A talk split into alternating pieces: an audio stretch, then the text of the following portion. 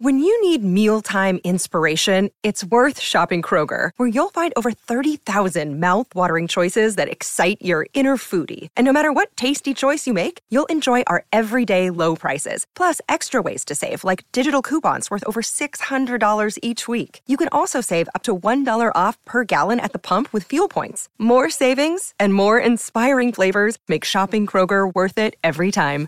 Kroger, fresh for everyone. Fuel restrictions apply. Your podcast stinks. Your podcast stinks. Are you a boner guy? Cuz. Cuzaroo. Cuzaroo. Slapperoonie. It's showtime.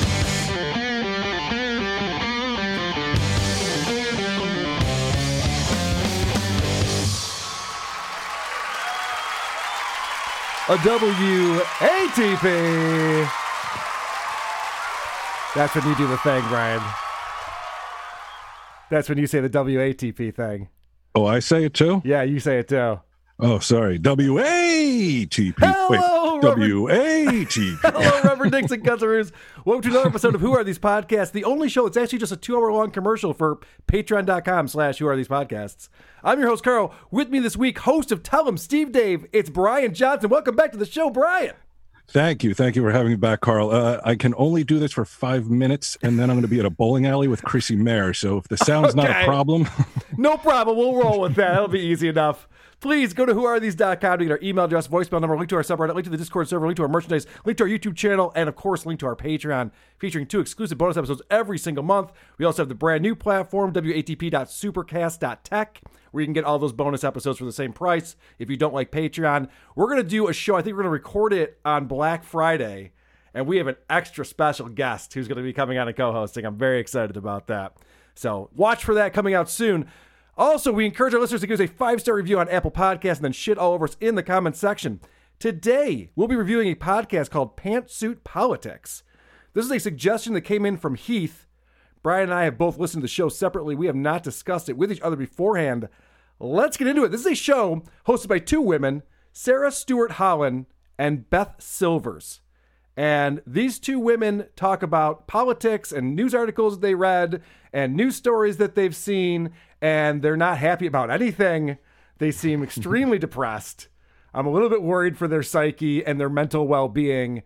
Do you have a clip, Ryan, you think sums up the show that you want to get going with here? The one that sums up the show for me was, let me see.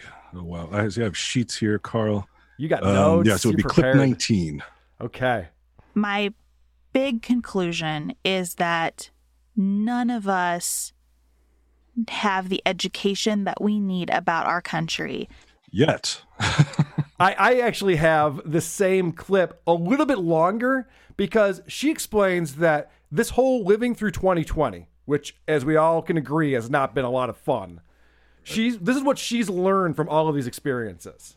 As I've thought more about what I've learned this year from the pandemic, from the election, from the racial reckoning, my big conclusion is that none of us have the education that we need about our country historically, civically, legally, geographically to have the best answer to any particular question. Her conclusion is that nobody can fix our problems. I think Nobody that's can amazing. fix our problems, and, and she, yet she wants to talk about it. Well, they have a lot of answers, and we'll get into that. But I love that through all of this, what she's learned is that it's hopeless. and guess what I learned this year? It's hopeless, and we should all just give up, pack up, and go home. So that's great. Great advice. And that is a thread that runs throughout the show for yes. sure. yes. Hopelessness is the common theme that goes on. So let's talk about the thing that infuriated me the most, and that is the cadence with which this one woman speaks. I believe this is Sarah. Brian, I, I happen to see some of your notes. You figured out which one was which, which that was impressive. I couldn't tell. But I think this is Sarah. Correct me if I'm wrong. Listen to how she speaks. There's so many pregnant pauses in the middle of sentences. It doesn't make any sense to me. Because of overrun floors, understaffed facilities, like then it doesn't matter. That's just a quick example. Here's another one, same type of thing. And I think that's what's so difficult. To spit it out. Why is it taking so long to get to these words? And I want to point out before you think that we're just punching down that these women are very successful podcasters. This is a show with a lot of support. Did you see how many Patreon supporters they had, Brian? They had like 25 Patreon supporters, and if I counted correctly, eight spots in a one hour show. They, yes, there were eight spots, 2,400 Patreon supporters. 2,400. 2,400 Patreon supporters. And they explain, I went to their page and I, I watched the video that they have that promotes their Patreon. They explain why they need this support. We know that finding a better way to talk politics requires more than just our bi weekly podcast.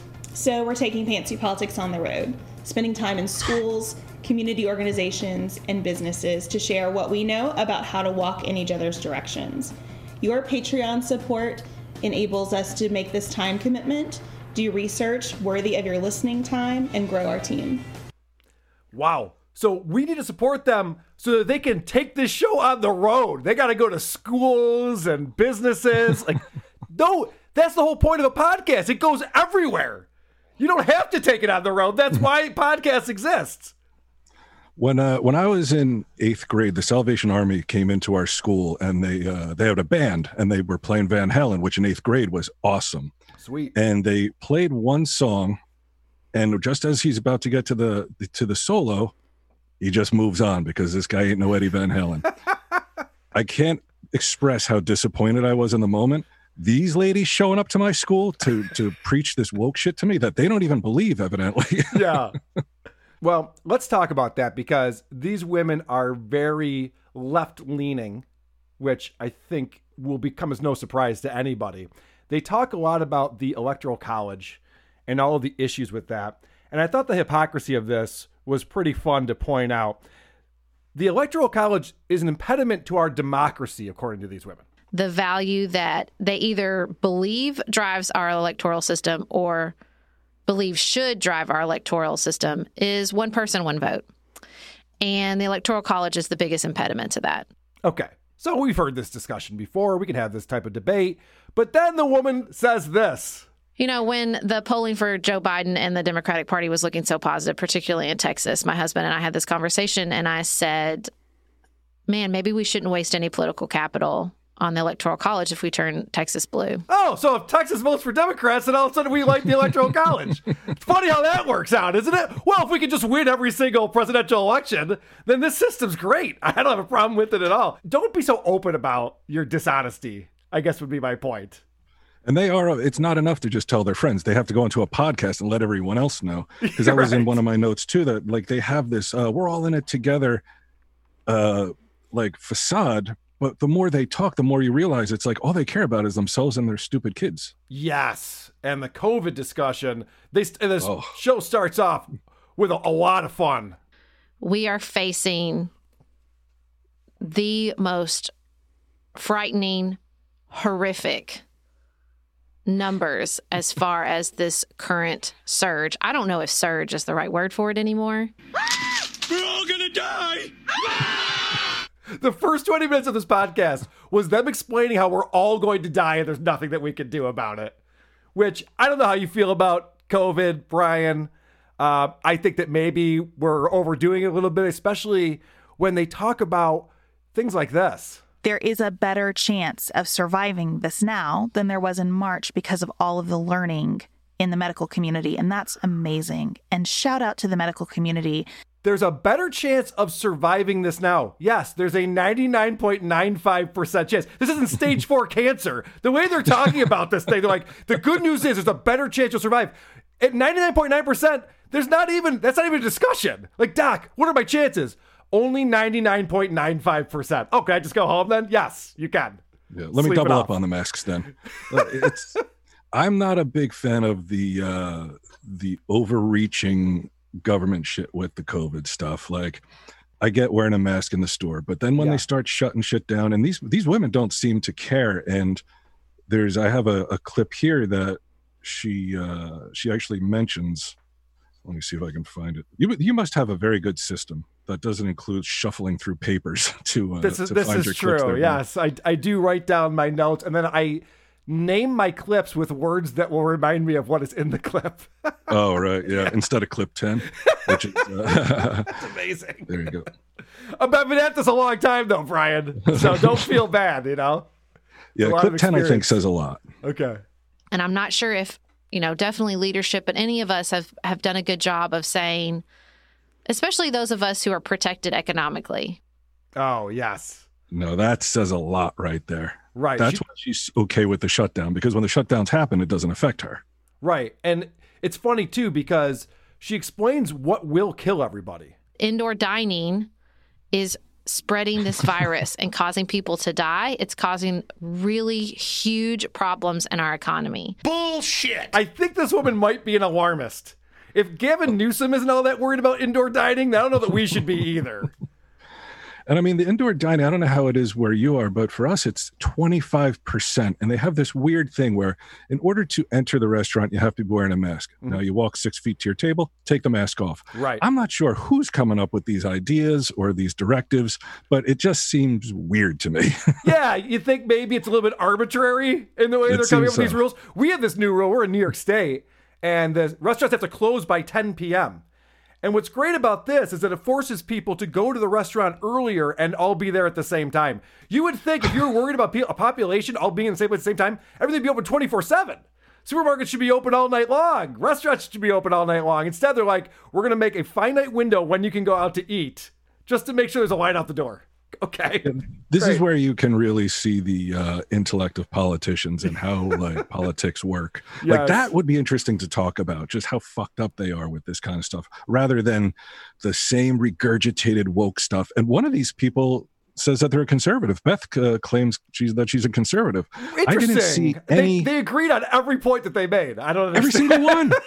I said that to my girl, my wife. I was like, "There's no discussion. There's no like back and forth. It seems like they write statements and then just read them, and then it's like, okay, now it's your turn." Yeah, they never talk over each other.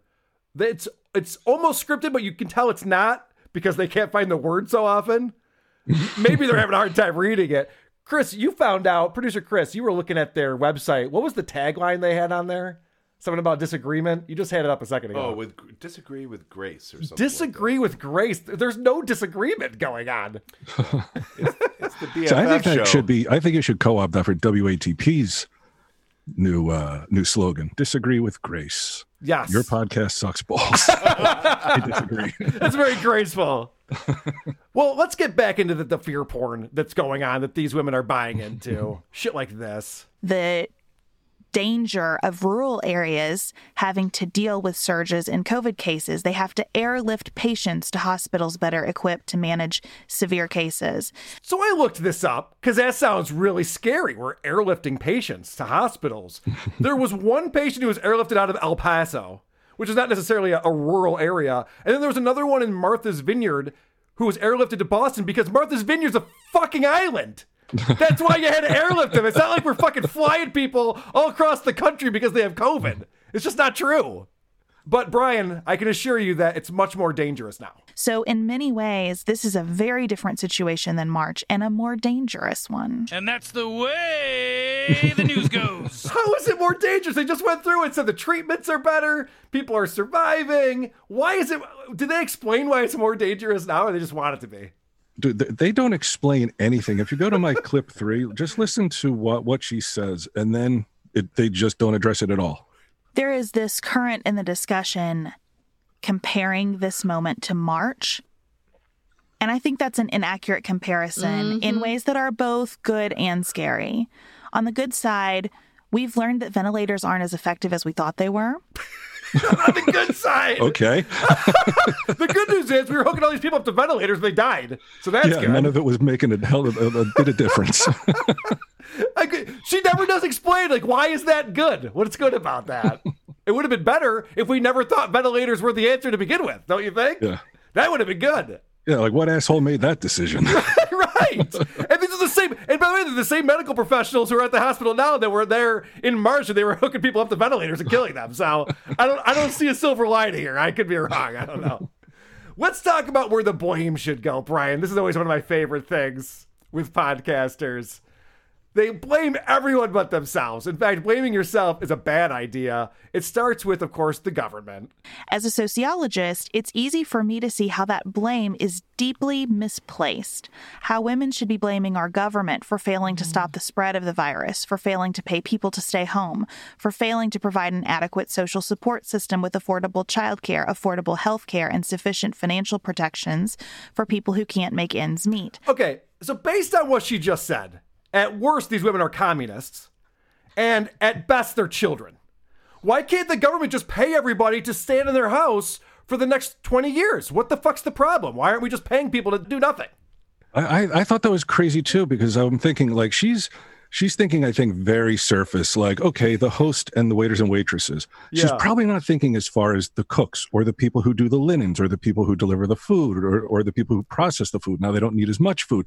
It's like it's not as simple as telling a couple waitresses to take a load off and hang out. Right. And not for nothing, I don't know why no one's realized this, but in the countries that did have that huge shutdown, lockdown, like Italy, it's come back anyway. So it was all for naught. It was all a waste of fucking time, wasn't it?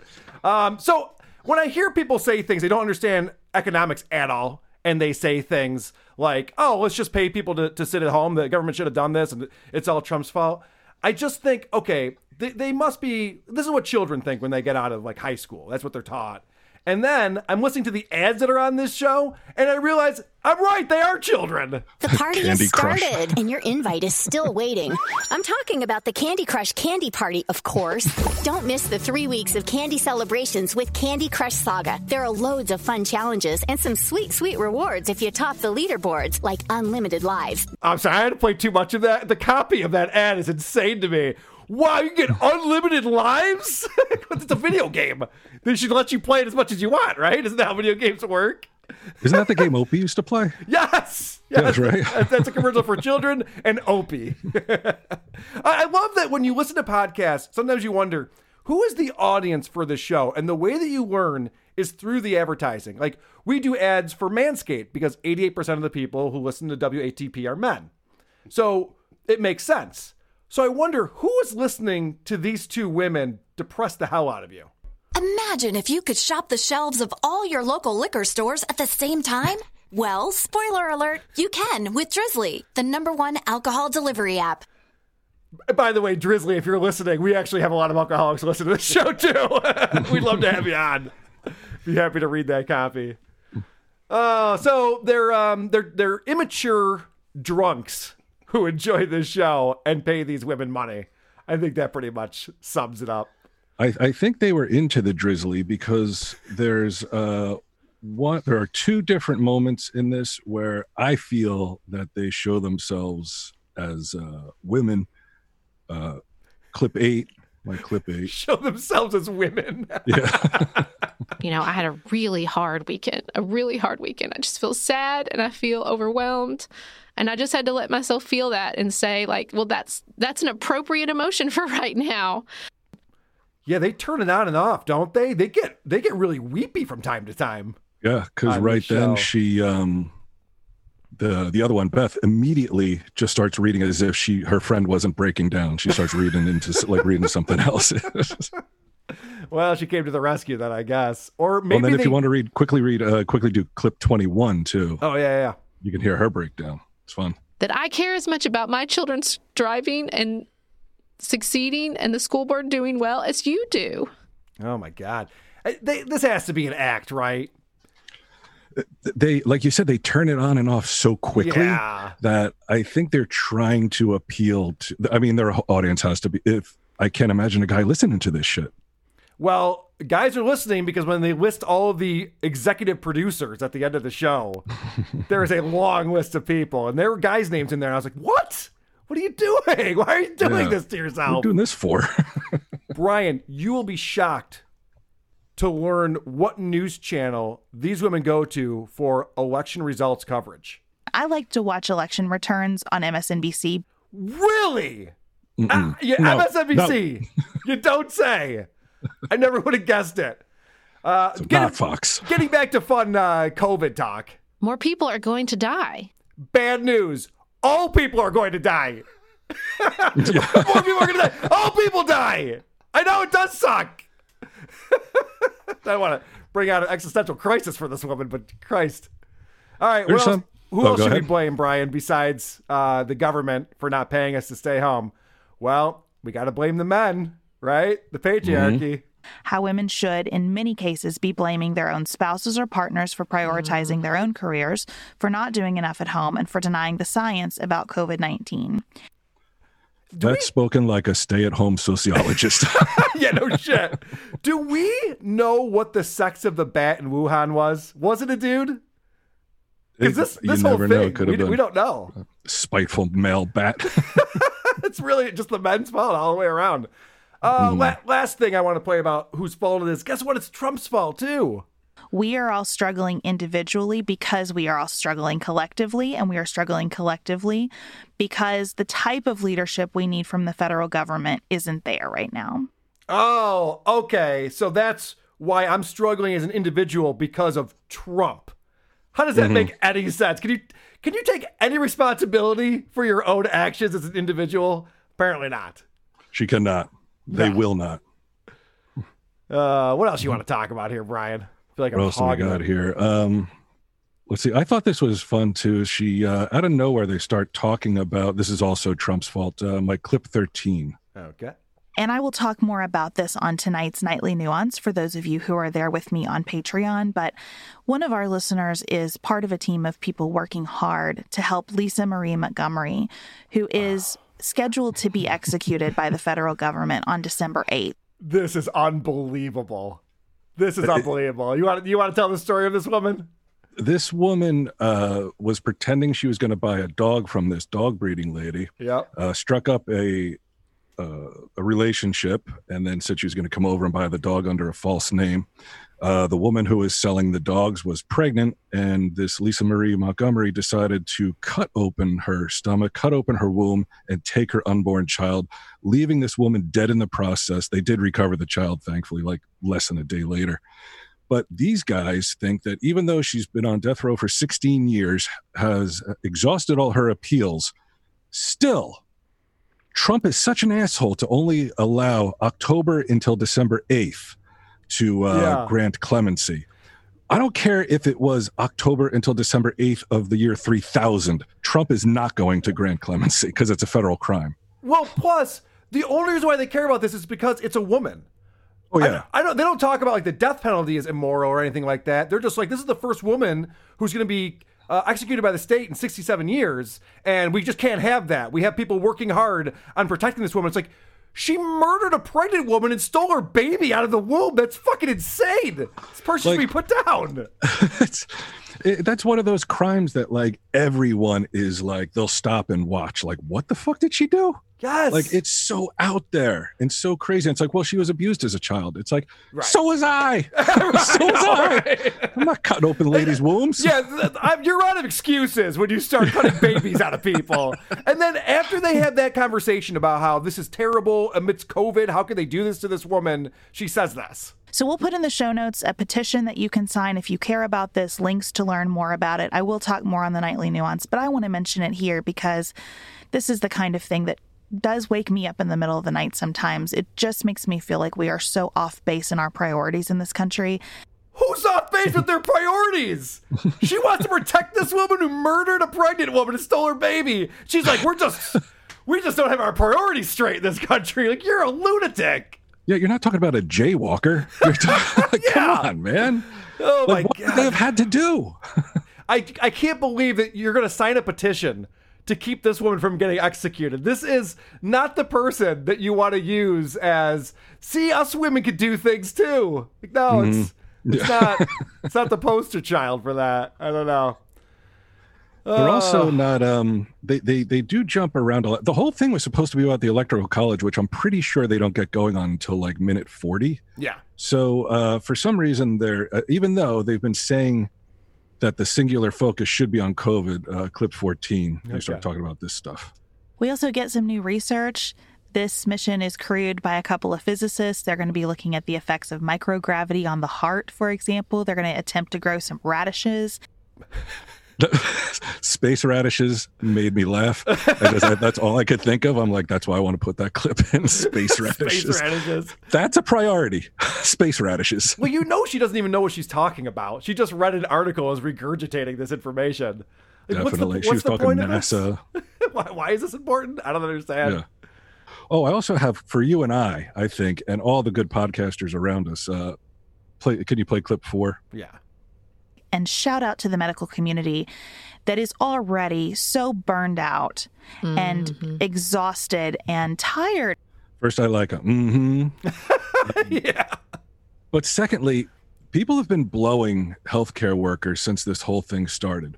Now, hear me out on this. Yeah, I'm with it. That's their job. Correct. If you're going to talk about anyone who brought light to people's lives during a fucking lockdown, like you said, 95.95% of people either don't get it or or uh, get better from it. Yeah. What about the podcasters who kept all that entertainment flowing? That's a good point, man. Like think about like I mean we were doing shit like I was doing shit like two two three extra shows a week just for people, you know. Um, and I know that's not curing anyone, but at the same time it's like how, how about how about a little shout out for us? Nobody's ever thanking the podcast. It's always the fucking healthcare workers. Like that's what they signed up for. Yeah. They wanted to do that so badly. They went, they went to school for a while in order to do that. Yeah, and then it's like, oh, I have, you know, we don't have the right masks. It's like, well, whose fault is it? Well, men's, I guess, right? I mean, somehow. we don't have the right. oh boy, man, we got a lot of hate in our reviews. Apparently, people found out about Reply Guys, that podcast that we did with Gino, and uh, I have a feeling we're gonna get a lot more hate from this podcast. Gino was awesome. Gino was great. He was so funny on here. Although everyone tells me that that's not correct. that's, that's what I keep this is another no shit, sh- no shit Sherlock comment, uh, clip five. Okay. to me that's what's so scary is now what we've realized is it's not ventilators that will save people it's healthcare workers It was You mean always the healthcare ventilators that don't work? It was always healthcare workers. Wow. Holy shit! We thought it was the ventilators. we always just thought it was this contraption that. yeah, they're going to come become self aware like Skynet or some shit and take care of the whole problem. Wow. It- it's unreal. Uh, all right, I have a clip on here that I'm going to ask you, Brian. Listen closely and tell me what the fuck is this woman talking about? that individualistic approach is not only harming the people that blame themselves, but harming all of us because it really props up those psychological weaknesses in our own reasoning, right? I love when you end a sentence with the word right because you know you just made no sense. That's true. Yeah, she's like, right. You know what I'm saying? It's like, no. There was a lot of this stuff where they were just talking in circles and not making any points for minutes at a time. And uh, she went through the Oh. electoral college. And I thought that they had some good research and information on it. It wasn't all blowhardy. But then when they're trying to figure out what the solutions are to these problems, they have no idea. And they just talk in these ways that cannot be understood by anybody. But I think that they think they sound smart. And someone must think they sound smart because they're fucking signing up. That nightly nuance thing that she was promoting on the Patreon. I don't know if you realize this. For five bucks a month, you get the Thursday night nightly nuance. But for 10 bucks a month, you get Monday through Thursday. So she's doing nightly shows four days a week. Oh my God. How does she have this, this much content to put out? She can't even how like, do find the people right word to watch It? That that's the crazy part. They also have another podcast called The Nuanced Life, which is a whole other show that both of them co-host. Uh, would you ever do that? Like have two co-hosts who do multiple different types of shows? I don't think so. That doesn't make any I, I don't think so. I, I don't understand. Like, they're so look this, and I, I feel like I'm being objective about this. They're so dry and boring. Yeah. like they're just so boring that I'm like, how do they have like said 2,400 patrons? Like, with so much content out there. Well, when they say dynamite stuff like this, now this is referring again to the Electoral College, and I did not realize this. I say this as a Southerner. The history of the South and Electoral College is so disturbing.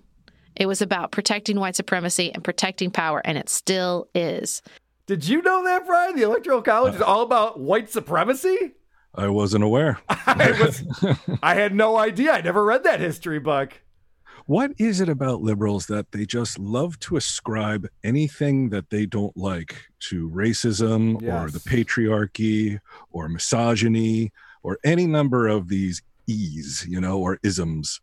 Yeah, I, I don't understand. They're able to connect dots that are very far apart from each other, Mhm. and they can just connect right to it. Just go, yeah, well, it's because of white supremacy. You're like, whoa, can you back up and explain? She didn't explain that. Can you explain what you mean by that? It doesn't make any fucking sense. they don't explain anything.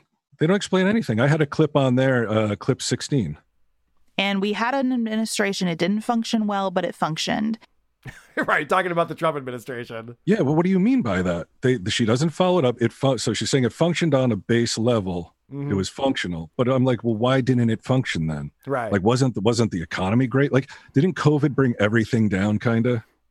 Yeah, I, I, I know it's so funny because the people who just throw out there like, well, Trump was the worst president ever, and everyone just accepts that, like, well, yeah, of course, we all know that. That's just that's just the truth. But no one ever explains why. Yeah, and I'm not even a, the only thing I cared about in my state. Uh, the only thing I voted for was yes on marijuana, and Right. we won, baby. We Beautiful. won. Congratulations. We're still waiting in New York State. That was supposed to have happened earlier this year. I blame COVID. now I'm blaming shit. it's Trump's fault. That's probably it. Probably is Trump's fault. I have a clip 22 where Beth admits she's a dummy. Oh, good. I always like that. I have a bias that decisions made on a small scale are usually higher quality decisions than decisions made at a large scale. And that is a bias that is often proven wrong for me. I have this deep belief that I'm always wrong about. we'll change it then. Why would you say that? Killed me. Oh boy, that's fun. This, I think, this actually does also sum up, uh, sum up both of these ladies. You know, they're talking about what they're doing. You know, uh, like that is do, isn't politically related. Related, and one lady takes pictures, but Beth uh, reads a book. That's my clip twenty three. Over the weekend, I read Girls Burn Brighter, which was a selection for our extra credit book club. Oh, okay, that's fun. I, And then I it bet goes- she has a hobby. I don't know She's what reading. the extra credit book club is, yeah, I don't know either. um, but if you follow it quickly with clip twenty four, Yeah. Well, it's, I mean, it's great that she's reading a book. I'm sure that's a lot of fun for her to Oh, sure. unwind. You know, she's watching all this news coverage. She's getting very scared about COVID and the transition to the Biden administration. Hopefully, this is going to soothe her. It is mostly set in India, and it is a hard read in that there's incredible suffering. You mm. come to very much care about two main characters, and they go through incredible suffering. Who's reading this book? what kind of endorsement is that? I wept openly as I turned each page. Like, okay, great. I swear I'm not even kidding. When she said "Girls Burn Brighter" and I looked up the book, I and it was in India. I'm like, I there's no way they're not talking about literally burning women alive, like in ki- kitchen accidents and shit. You know? Oh man. And you get invested in these characters who just get tortured. Oh, Yeah, great. they, they want to be sad all the time. and they are, and they're pulling Yeah. it off. They're nailing it. They're not well, and I, I just feel like they're they're too involved. because we are the United States and our destinies are tied up together. And I think the Electoral College perpetuates this idea that we're not striving together to a better future, but that we are competing with each other for scarce resources and scarce political power. I think she should stop watching cable news for a while. Like just take a week or two off because it's not working for her. Who are the people that just buy news wholesale, regardless of what channel it's on, regardless of the source? Dude, that's the crazy thing to me because they keep citing, they're like, well, according to the Washington Post and according to the New York Times, I'm like, do you believe what you read in the Washington Post? And there's Yeah. still people like that? That's amazing. It's Yeah, it's like the- it's idiot. proven. It's been proven. It's proven propaganda. What are you doing? Uh, I, what I thought was fun is she tries to, and what they try to do is they try to toe the line from time to time. Although anytime they spout one of their opinions, they prove to be communist. But they try to toe the line and just say, you know, we have different opinions, but it doesn't make one person dumb or another person smart. And she says this about they're talking about the Senate race in Alabama, and she was disappointed in the result, but then she thought about it. And it's easy to get in that spot and be like, ugh, right? The dumb people of Alabama. But then you, that's not fair. That's not reasonable. So she doesn't want to paint with a broad brush, which I appreciate. So I thought what she was going to say next was, well, maybe they voted in this Republican because they have these values or they want to see these types of changes in their state. But no, this is what she actually meant by people in Alabama aren't dumb. I read an amazing statistic about the Electoral College that 800,000 Democrats voted in Alabama.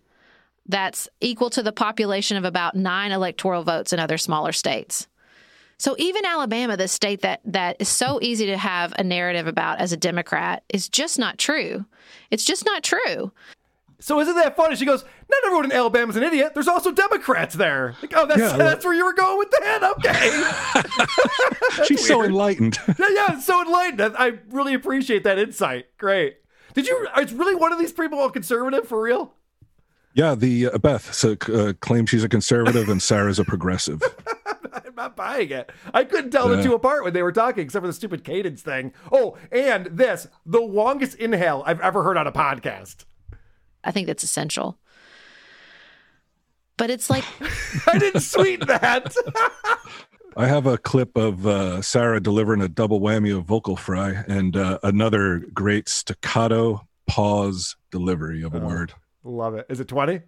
It's 20, yeah. Yeah. the reason we ended up with the Electoral College is because the oligarchy of the South that wanted to protect its power has been successful at protecting that power for most of our countries.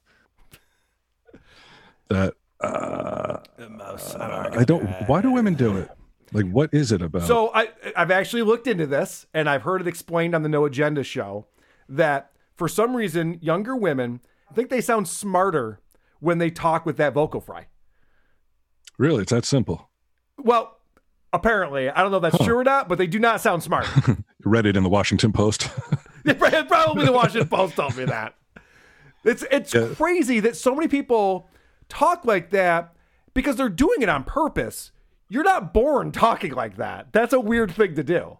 no, no, and the uh, the whole like pause oligarchy. I'm like, oh, that's a ten cent word, isn't it, baby? Oh, she was really proud of herself there. Yeah, they have a vocal fry party in clip 18. Okay. You hear a lot of it. The fry party. I like it. But how can we feel like more voices are heard through a different or reformed system? You know, we talk about values so often here, and we say that values should drive our priorities. It starts normal, then it descends into the. I know even just the word priority started normal. Priority. if there's enough syllables in there, they can transition into a frog. It's very impressive. Um, all right, so at the end, they we we get to get to know Sarah and Beth a little bit. They tell us a little bit about their personal lives and all the fun stuff they're doing. And what Sarah does is she's been journaling everything that happens throughout an entire week. I also really value the fact that I can go back and see that, oh, yeah, when ba- Griffin was a baby, Nicholas would bring his bottle in at 6 a.m. and he'd sleep with me for another hour. Who gives a shit? Who gives a fuck? when she was talking about taking pictures of everything that's happening throughout the day for an entire week and writing down notes about it, how self important is this fucking person to think that this is anyone's going to want to see this ever again? Who cares? Yeah, I mean, if they even want to see it the first time. Right. Like, your life is not that exciting. You don't need to make record of it for future generations. No, good. definitely not. She, um, I had a different clip if I can find it. It's, uh, maybe I won't find it. But she's really, yeah, she's really into her kids and thinks that we should also be into her kids as well. Like that should be our top priority. If they're talking priorities, you know, hey, my kids. Oh yeah, I don't know 'em, but that, just read that was one of the things when they were talking about. You know, my kids got to go to school. It's really important that they go to school. So all you people who work in restaurants who are killing everyone, just stay home. You got to Mhm. save my kids, so you have to stay home. It's like, lady, these people also love the people who they're they're in their families and their friends, and would also like to have a life. It's not just about you. Yeah, it, it does. They really are sort of myopic and narcissistic. A you know, little they, bit, they, yeah. they come off like they're they're these do-gooders for you know the the whole liberal cause, but really they're just shitheels. you know? that's, a, that's a good way of summing it up. I would agree with that. Um, oh, this is how they wrap up the show. I just thought this was interesting. We hope that you are finding bits of enjoyment in a tough time. We hope this episode helped you process some of that tough time and think maybe a little bit differently about some of what's going on in our country. We'll be back here again with you on Friday to continue the political conversation. Hope we're finding bits of enjoyment. All you did was scare the shit out of me about COVID and then tell me how the Electoral College is all about white supremacy. What kind of enjoyment? What sicko is getting enjoyment from that? No, God forbid if I live in Alabama, how am I going to enjoy it? I'm a Republican. That everything they talked about was terrifying. The one woman was saying how she wasn't getting uh, as much sleep lately. She, she has to take CBD. I think that was one of their ad reads. It's like, well, yeah, of course you're not getting as much sleep. You're terrifying yourself. Yeah, I mean, if you're that's the thing, they're sitting around just thinking about this shit all the time. Now, people ask me, they're like, "Well, how did the how did the lockdown affect you?" It's like it didn't really because I work from home mostly. Uh, I don't like to go out because I don't really like to like where I live. It's sort of crowded. It's not a city, but it's crowded enough. I, I just, you know, I don't really like being around people that much. I just don't. yeah. So staying home and shit and being able to just order in and not have to deal with people and the streets were like not busy. It was kind of awesome in a way. Well, I'm glad for you, Brian. Is that the bit of Yeah. enjoyment and entertainment you wanted to share with everyone? That was probably the bit of enjoyment for everyone out there. Yeah. At least, I, at I least was the Brian's point five. You know, us musicians who can't play shows anymore. Don't don't worry about us. At least Brian's having a good time. He likes us at home. Yeah. I'm A- kicking home. Hey, if you put it on, uh, if you put it on uh, Zoom, like everybody's doing their Zoom shit these days, I'll watch you. I'll watch you rock out. All right. Lots of good. isotopes. All right, there you go. There's the plug I was looking for. ISO that. Oh, this is a fun clip that I have. This might sum up the content of this show. When you think about what value are these people bringing when they're talking, what are they trying to communicate? What are they trying to convey with what they're saying? This sums it up perfectly. We have to call a thing a thing, as Brenda Salter McNeil said during the Allied tour, and I think about a lot. We have to call a thing a thing. That literally means nothing. That is such a waste of time. We have to call a thing a thing. These are the types of sentences that idiots regurgitate because they hear someone else say it and they think it sounds smart. It's it doesn't. It's not a smart thing to say. Calling a thing a thing is not a smart sentence. It's not deep. No, It's it's, uh, not it's, deep. meaningless. Oh boy. What else do you have on here? Brian, anything else you want to play from this show? Uh, let's see. It was an hour and nine minutes long. I made you suffer through it, so I it want to was, make sure I got boring as shit. like so at least boring. social distance assistance, like it, it was just the the one that we did last time. Yeah. They were very uh, easy to make fun of. These ladies were just boring as hell, man. Yeah. I remember that But still that fun we- to do. Remember we listened to that show and and this happened? This episode could be hard to listen to. I still have that on the board. It's so funny. It really summed up the show for me. I did think this this was another no shit moment. Uh, clip seventeen. Okay. I don't know. I am coming around to the viewpoint that some people are never going to respect the outcome of this election. And I think that's what you see in the Biden team right now. I don't hear them talking about the election wasn't stolen, shut down all of the dissent. Because they won, you stupid fuck. right. Why would why would there be dissent? Well, yeah, she's trying to make the point that Trump's out there saying, I didn't lose the election, and he's trying to sue and have recounts and all this kind of stuff. And they're saying, look at how Biden's handling it. He's not even talking about it. Yeah, because the media's not talking about it either. Why would Biden Right. bring any? Nobody wants to say anything. Nobody wants to be like, oh, yeah, is there maybe a possible problem? Was there some weird shit that happened the night of the election? They don't want to bring it up. Why would they? Yeah, like do you want to like quadruple check your lottery ticket with a guy if he already told you you won? No. You're just yes, like, cool, I'm a good." winner. That's a good point. yeah. So that's I think that's most of what I had. All right. Well, we got some more things to get to, but first I have to tell you winter is coming. Brace yourself. You a Game of Thrones guy, Brian? I was uh people warned me not to watch the last season, so I never did. Okay. What the writers of Game of Thrones didn't want to tell you is that Bran was actually in a wheelchair because he didn't trim his balls with Manscaped. Poor guy thought it was okay to trim his balls with a traditional razor and hair trimmer. Did you know that you can be wheelchair bound if you're not using Manscaped? I say he deserves it.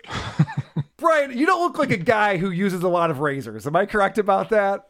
Not up here, but Carl, if you gave me a moment, I could run upstairs. Got a manscaper. Aren't they amazing?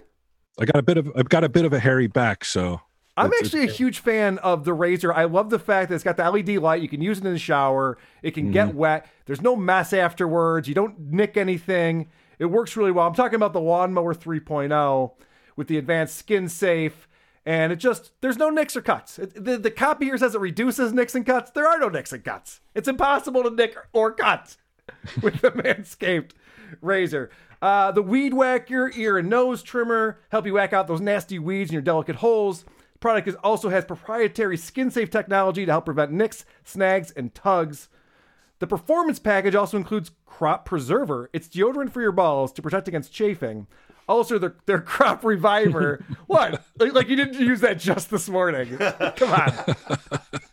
their Crop Reviver ball toner will keep your boys fresh at all times.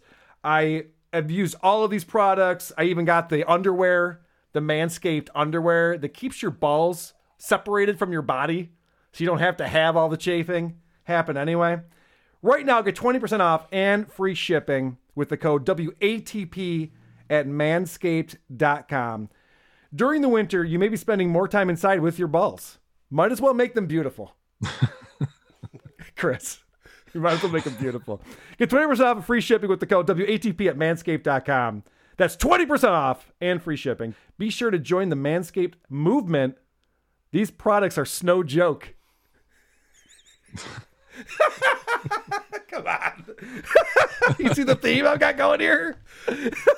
I'm just gonna let you live in it for a little while. I, I, I don't mind that. Seriously, you guys have heard me talk about Manscaped. You've heard other podcasts talk about it. Now's a great time to get out there and buy it. You will thank yourself. You'll thank me, and you'll be supporting the show. Who doesn't want to support Who Are These Podcasts? By the way, Anthony Cumia had Chad Zumock on the show on Monday. And Brian, are you following the whole Chad Zumock thing that's going on? I am. I can't tell if he's trolling, if he's not trolling. It's he's a he's an out there kind of guy. It would appear. Yes, it's it's hard to tell what his performance on WATP was all about, but he's been going on other people's shows, and I documented when he was on Sciency that he used a phrase that didn't make sense. Well, he used the same phrase with Anthony Cumia, and Anthony called him on it, which I thought was a lot of fun. I was in the wrong place, wrong time. There's a saying going, no good deed goes unpunished. That's not true. You can get punished really, really bad. Wait, wait, but that's supposed to be sarcastic. No good deed goes unpunished means that all good deeds go punished. So you can't really use that as an example, Chad. It got brought up on Who Are These Podcasts, uh, and I was listening and saying, wait, Chad, it is no good deed goes unpunished because they all go punished. So you might want to take that one out of your repertoire. Thanks, Ant. Uh, I do appreciate that. Also, I want to point out that on Would You Kindly, which is also on Compound Media, along with the Anthony Cumia show, you have a show with Eric Nagel. And uh, you had a lot of nice things to say about WATP on this past episode that I was watching, so I appreciate that, Brian. Oh, you got it. You're a good it. egg. This guy's a good egg. I was also on this guy's show, this guy named Husey out of Ireland. I did an interview with him. That's out there. And it's called It's Husey Hello. He had Stuttering John on his show recently. And he asked Stuttering John about the whole Chrissy Mayr incident. I know we're still talking about the Chrissy Mayr incident. Can you believe it? Anyway, I thought this was interesting because John makes a, uh, well, what he says here, I thought was there's no way it could possibly be true. This allegation seems off base. And so I'm going to play it and then I'm going to tell you I followed up with Chrissy to find out what's going on. What what happened there? Because it seemed like uh, you two were joking about, and then there was just this switch of an argument. So She edited no no no. She edited out all the all of her stupid shit what she was saying about COVID nineteen. All that I think she edited it out. She was arguing with me for like ten minutes that you don't hear. All you hear is the one thing. So I asked Chrissy, because I watched that and there was a lot of back and forth about COVID and politics and stuff. I asked Chrissy, did you edit any of this? She goes, I didn't even know how to edit. And I believe her. but she didn't edit anything. You, if you watch the video, there's no cuts or anything. It's all just straight through. And now John's pretending that Chrissy edited the video to make him look dumber. It's like, no, John, you just look dumb on your own. We don't need This- editing for that. this guy stuttering john like i hadn't honestly i hadn't really thought about him much until I started listening to WATP. Nobody and then was. I'm just like, what is this dude's problem? Like, he was kind of likable when he was on the Stern show. He wasn't like, you know, he had some funny bits. I agree. Now I'm just like, this guy might be the biggest asshole out there. Yeah, it, it he's Like- changed. He has definitely changed. He's become bitter, and he feels like something has been taken from him. But when he was on Stern, I enjoyed him too. I thought he was a funny character on there. Still is. I didn't think he was- lost his lawsuit. So. yeah, that's that's true. He's he's still on Sirius. Uh, speaking of Sirius, Opie sent out a tweet. Did you see this one, Brian? I did. I got a text from E-Rock uh, telling me that Opie has made a major announcement. I don't know if Yes, I Sirius sent, was. I sent this to E-Rock because I was like, "What the fuck?" So Mike Sappho, his his old producer, t- texted me and sent me the screen grab of his Twitter, and it says, "I just turned down an offer to re-sign with SiriusXM. The deal wasn't quite right, and I'm honestly still figuring out what direction I want to go in next." Was told Howard Stern will announce he's staying with the company after Thanksgiving. Sirius is aggressively looking for quality content to fill the void of less new content from Howard. Now back to your regularly scheduled programming. So he's making a claim, Opie is, that Sirius, the company that fired him, is looking to bring him back on the air. How could this possibly be true? Opie has proven he has no audience. He's proven it. nobody, nobody cares about this guy. He's on Facebook Live talking to 100 people. Why would Sirius want this? So I asked E-Rock this question, and I guess this is the joke that's been going around since Opie put that. But E-Rock said, my guess is they were uh, asking him for a subscription. You know how they send out those emails, please come back to Sirius? Yeah, I get them when, all the time. when you let your subscription lapse. Yeah. I'm, I'm guessing that's what happened. To Opie's like, no, 15 bucks a month. I don't make that kind of money. it's just not right for me right now. Dude, this is insane, right? Do you think it was like he went in for a meeting? They offered him something like insultingly low. He left and he's like, "Fuck him. This is what I'll do, and I'll just make up something about Stern." Yeah. Yeah, maybe. Could be. I, it's just shocking to me that he would even be having meetings with SiriusXM, but I don't know. He put it out there. It's got to be something to it, I guess. Yeah, it's really weird. I I, I listened to the Opie Stuttering John. I listened to that whole show, the one that you you dissected, and Yeah. I couldn't believe how well Opie came off. Isn't that amazing? John. Yes, compared to Stuttering John, Opie seemed rational, in control of himself. Although it was funny because at the end, Opie goes, You know, I don't even like talking about Anthony this much after talking about him for an hour. Yeah, but nobody cares. Nobody cares. I, I don't care about. I don't, I don't even like talking about this guy. He's talking about it for an hour straight. Oh, that was interesting. All right. So, as promised, I have to talk more about my friend Patrick Michael. Don't tell me you don't like my show. Don't tell me you don't like my show. Don't tell me. Don't tell me you don't like my show. Don't tell me you don't like my show. Don't tell me.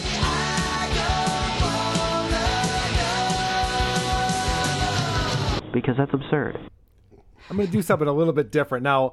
Brian, I asked you to listen to a couple of episodes of The Briefcase. I did. I wasn't able to pull clips, but they're That's all they're locked up here. Both Yeah, of those dude. episodes, all 20 minutes of them. I got I got clips galore. But before we do that, I want to do something different. Patrick Michael was on somebody else's show. He went on the Average Fellas podcast, hosted by a guy named Zodizak. Now Zodizak was on Do You Party, so this was like a little podcast swap exchange thing they did. And I always love it when people ask Patrick Michael questions because the ideas that he has are so absurd. So, for example, he asks him, What is the goal? Why are you podcasting? Which I think is an important question to ask anybody who's putting out 30, 40 different podcasts. Like, wh- what are you trying to accomplish? This answer is so ridiculous. I can't wait to analyze it with you, Brian. One of my biggest fears is not dying, it's dying nameless. It's Yeah. dying without anybody knowing that I was out here trying to do some shit, trying to let you know that I had an experience, I've lived a life, I have a voice, all of these things. And podcasting allows that to happen, regardless of even though I'm doing a podcast where I'm interviewing people about parties, I'm there. Yeah. I'm in there. You get to hear not only their stories, but you get to hear my stories from you know, this could be 100 years from now where people are listening to this, much like this episode in itself. Yeah. They could hear, they'd be like, well, that's why I listen to Do You Party, or whatever it may be, or average, you know what I'm saying? Okay, so that's the weirdest way of saying I want to be famous that I've Mhm. ever heard. He wants people 100 years from now to listen to him on a podcast. We um here comes a name drop. You know, I was talking to Brian Quinn and uh, you know, from Impractical Jokers and my Yeah. friend Walt, and my friend Walt was saying that IJ would be around in 80 years just like the honeymooners and uh, you know, uh, Twilight Zone, like things we still watch today from 50, 60 years ago. And me and Q both laughed at him, of course, because it's like you have no idea what entertainment is going to be like in 80 years from now. I don't think it will include Patrick Michael. Well, also, I, I, I want to point something out about this. If, let's say, 100 years from now, people are like, Patrick Michael was the most brilliant podcaster, he would never know that happened. So why would he give a shit? Like, that's, the least rewarding goal to have in life. It's one you cannot accomplish. You can never fulfill that goal. And I think that's the reason why he says it, is because then it can never be called a failure. As long as he says, yeah, but 100 years from now, people might discover my podcast and then they'll listen to it. It's like, oh, okay, well, then I guess you've done well because that could happen. We don't know. It's like it's like saying I want to be as famous as possible. It's like you don't know what that metric is. You can't Yes. measure it. It's so unmeasurable. It's unachievable. Yeah, right. It's just it's perfect. You're just you're you're always doing as well as you should be doing when you set expectations like that. I like the way that Patrick Michael comes out of the gate on this episode. Now they don't call him Patrick Michael; they call him Patty Broken Skull. And Patty Broken Skull is, you know, he's getting pretty famous, and he's feeling like a big shot for being a guest on someone else's podcast. But I will say ahead of time, man, get ready. Get ready because they're coming. I'm an enigma. All right. The name is out there. Maybe not the Patty Broken Skull, but people know me. They know the voice. He's telling them this is going to get a lot of downloads. Just so you know, it's a pretty big deal that you're getting Patty Broken Skull, Patty C Also- cups. Also, it's like if they know the voice, how are they going to know to download it before they download it and hear the voice? Gosh, that's that's a really good point, Brian. It almost is nonsensical. It's almost like this guy's an idiot. Uh, do you know what he looks like? Patrick Michael, of course, yeah. I've never seen him. Oh, dude, you got to watch the videos he puts up. They're amazing. Oh, you Oh, should I watch his stand up. He has uh, a, I'll send it to you. I'll send you a link. He has Okay. a, a 20 minute stand up routine that he does in front of the camera by himself, and it's holy shit. It's it's something else. Listening to some of the stuff we listened to this week, I'm like, is he becoming more bitter? Do you think? Because he seemed very pissy. Yes. And I'll tell you what's happening, and we will get into this, but he's really proud of Do You Party. He thinks he's finally caught on to something. He's putting on an amazing podcast. The problem is, no one's listening to Do You Party. They're all listening to the briefcase because he drones on like a mental patient, and everyone thinks it's hilarious. And he's frustrated because he's like, why are people listening to the briefcase? This show sucks. You should be listening to Do You Party. And he's getting very upset about it. He's, it I got a whole package that I want to get into, but before we go there, I got to talk about what motivated Patrick Michael to start podcasting. What inspired you to actually start podcasting? Uh, well, to be honest, I uh, I was a musician for a lot of years, and much like with music, it got to a point where I was alone, and I started doing everything by myself because people's work ethics weren't there. So he used to be a musician and play in bands, but everyone around him is lazy. So that's why he stopped being a musician. That doesn't make any sense. Also, we're going to have Brandon on from Shitty Song of the Week again next week to break down. We have a love song from Patrick Michael. This guy's uploaded over 200 songs onto YouTube, and each one's worse than the next. It's unbelievable. He can't play drums, he can't sing. His, his rapping style is ridiculous. So that's going to be fun to talk about. His music at the end of uh, at the end of one of the pods this week, I think it was the party pod. Uh, my wife was in the other room and she's like, "What is that music?" The most common thing I hear about when people co-host WATP is their wives overhearing the show. They're listening, to like, "What are you? What's, why are you doing that? It's, like, it's an assignment. I wouldn't normally be listening to this. I just gotta bear with me."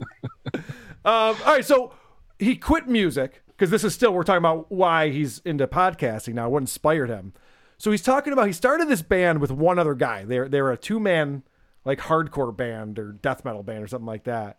And he's talking about why he started podcasting. Okay, so we, we would sit there, and me and my buddy would just have these, just obscure conversations that would go so many paths. You're like, "I- somebody should hear this because that is insanity. Yeah. But to the point of like hilarity, you know, where you're laughing so much, like that, that does, it's so crazy. And we would sit there for two hours before we ever touched an instrument and Wow. just talk. And I was like, man, I feel, I feel like I've listened to Joe Rogan's podcast. I, I, I get it. And then I was like, you know what? Maybe this is a thing for me because it encompasses a lot of my favorite things: art, music, talking, random subjects, comedy. Okay, it all encompasses in podcasting. I like that one of his favorite things is talking. I, I like, what are you into? I'm like, I'm into art, long walks on the beach, talking. That's not what anyone ever says. He also sets his sights very high. Like, you know, he's Joe like, it's not like, oh, I heard this, uh, my friend do it. Or I heard another guy do it. It's like, I heard Joe Rogan do it. Like, yeah. So what he just said was he you said band practice every Tuesday, and for two hours before they'd start playing music, they'd shoot the shit baked out of their minds. And because of that, he's like, I should be a podcaster. and how else would Patrick Michael start? It, that makes nothing but sense. Joe Rogan could do it. I could do it. It makes nothing but sense. When, I, Oh, when I was in my teens, um, I played guitar and I heard Yngwie Malmsteen, and I'm like, I want to play like this guy. yep. It was about a week before I'm like, I will never, ever play like this guy. Right. right. I love the people who are like, oh, I was inspired to do comedy by Dave Attell. It's like, that guy discourages me to do comedy. I could never be that funny. Yeah. Guy's amazing. Uh, all right. So then he's talking about, right after he explains what inspired him, unprovoked, he switches the conversation into how people hate his show. He does this multiple times during the show. It's hilarious. The guy never asks him, do you have haters? Do people dislike your show? He just starts talking about it. He can't help himself. Okay, it all encompasses in podcasting. Yeah. So why not? uh, To any to the average ear, you might not be a fan. Who cares? Yeah. But there's so many. There's so much variety. There's no reason for you to sit around and be like, "This sucks." It shouldn't exist when there's two million other shows to choose from, and you can specify it to the genre. You can be like, "Oh, I want to hear a podcast that's directly about 21 Jump Street," and there's a show, a podcast that will go through every single episode. So why are you giving me shit? You know, Yeah, I'm just yeah, a random who thought that it was interesting, and I've lived a crazy life and I have a perspective. Zodiac's just like, yeah, yeah, it's fine. I mean, of course, it- people don't have to listen to your show if they don't like it. I was just asking what inspired you to do it. And then at the end, did you hear that Patrick Michael said he's lived an interesting life? I've never heard a story from this guy that was interesting. He found a $20 bill once on his way to school. I heard him say, "I lived a crazy life." Oh, okay. What's been what's been crazy about it? Uh, he's crazy. well, there you go. Does that count as a crazy life if you're just crazy? Well, it's interesting to us.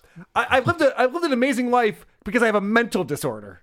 well, okay, it's Yeah, like literally crazy. It Literally doesn't mean cra- the same thing. right. Yeah, it's not that exciting. Um, all right, so then again, totally unprovoked, Patrick is mad at the people who tell him he sucks. So it's okay for people to be like, "Oh, I don't fucking like this guy." Fine. But also keep it to yourself because there's a lot of people you don't like. You don't walk up to them in the, in public and be like, "You fucking suck." You just move on. It's so weird and totally unprovoked. He's just like, I don't know why people are telling me that I suck. I, I don't get it. just don't tell. Just don't talk to me. So then Patrick Michael is given a chance to promote any and all of his podcasts because that's why you go on other people's shows to promote your podcast or have fun laughing at jerks like Brian's doing with us today. Because you go on the show to reach a new audience and say, check out what I'm doing over here. And Patrick Michael is an enigma. The guy decides not to promote anything. And even Zodiac's like, oh, okay. But you said that you you obviously work on a, a number of other podcasts. If you I don't you want to shout those out, you can. Um, I don't want them to know. okay. Um, but um, what has been like a highlight moment? Um, I mean, just as as a podcaster overall. Um, man, not a lot of good ones. Jesus Christ. He's not prepared for this interview at all. Do you want to promote any other podcast? No, it's a secret. No one's allowed to know about it. All right, well, tell me something cool that's happened while you've been podcasting. Not, not a thing. None of your business.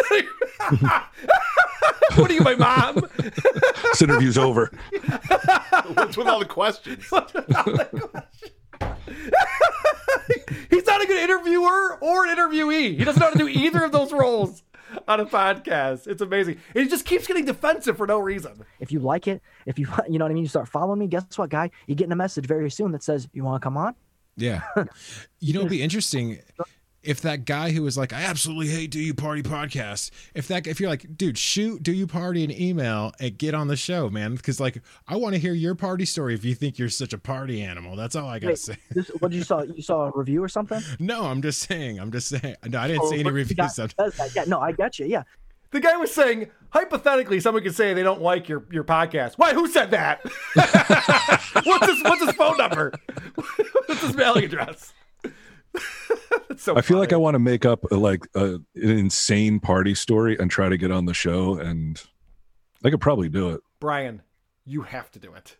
you now have to do that. I'll make it my mission. Please do that. That would be amazing. Because, uh, as I'll talk about in a little bit, he has gotten a semi celebrity to come on the Do You Party show. And he's very excited about it. And to the point where I think he's turning down people who aren't celebrities now. So that could be that could be a good move for you, my friend. That would be Telling his neighbor, sorry, I got a semi-celebrity. You don't need you anymore. yeah, seriously. Uh, I, I'm so, I keep getting ahead of myself. Maybe we should just skip to that shit because it's so fascinating.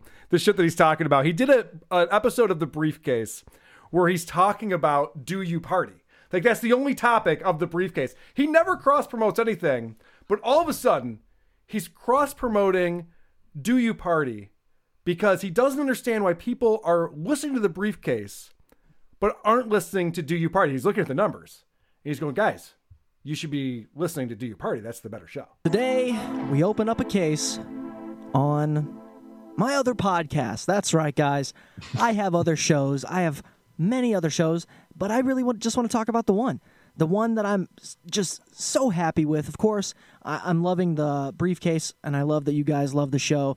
But if you do love this show as much as you seem to, how have you not? How have you not listened to Do You Party? I just don't. I don't get it.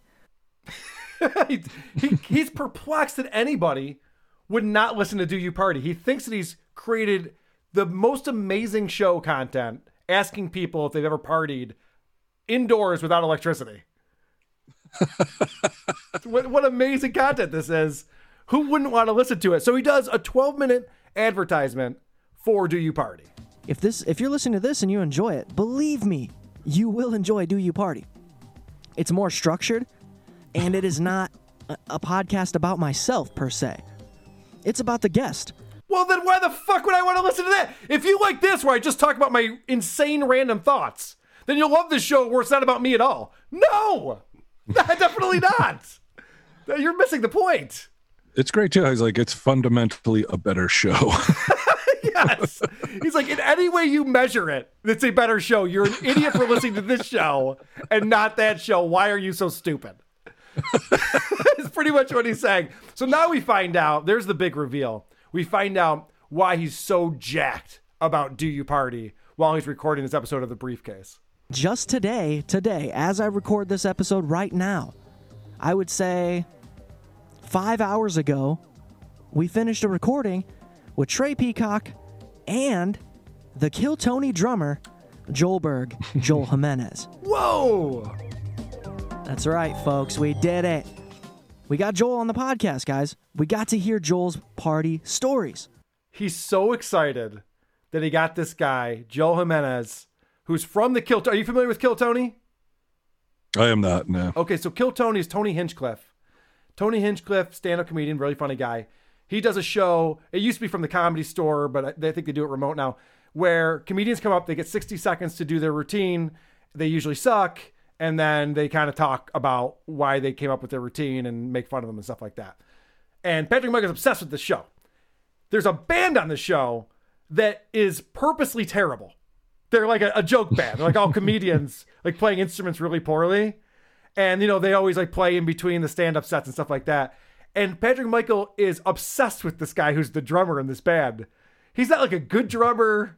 He's not like a famous drummer.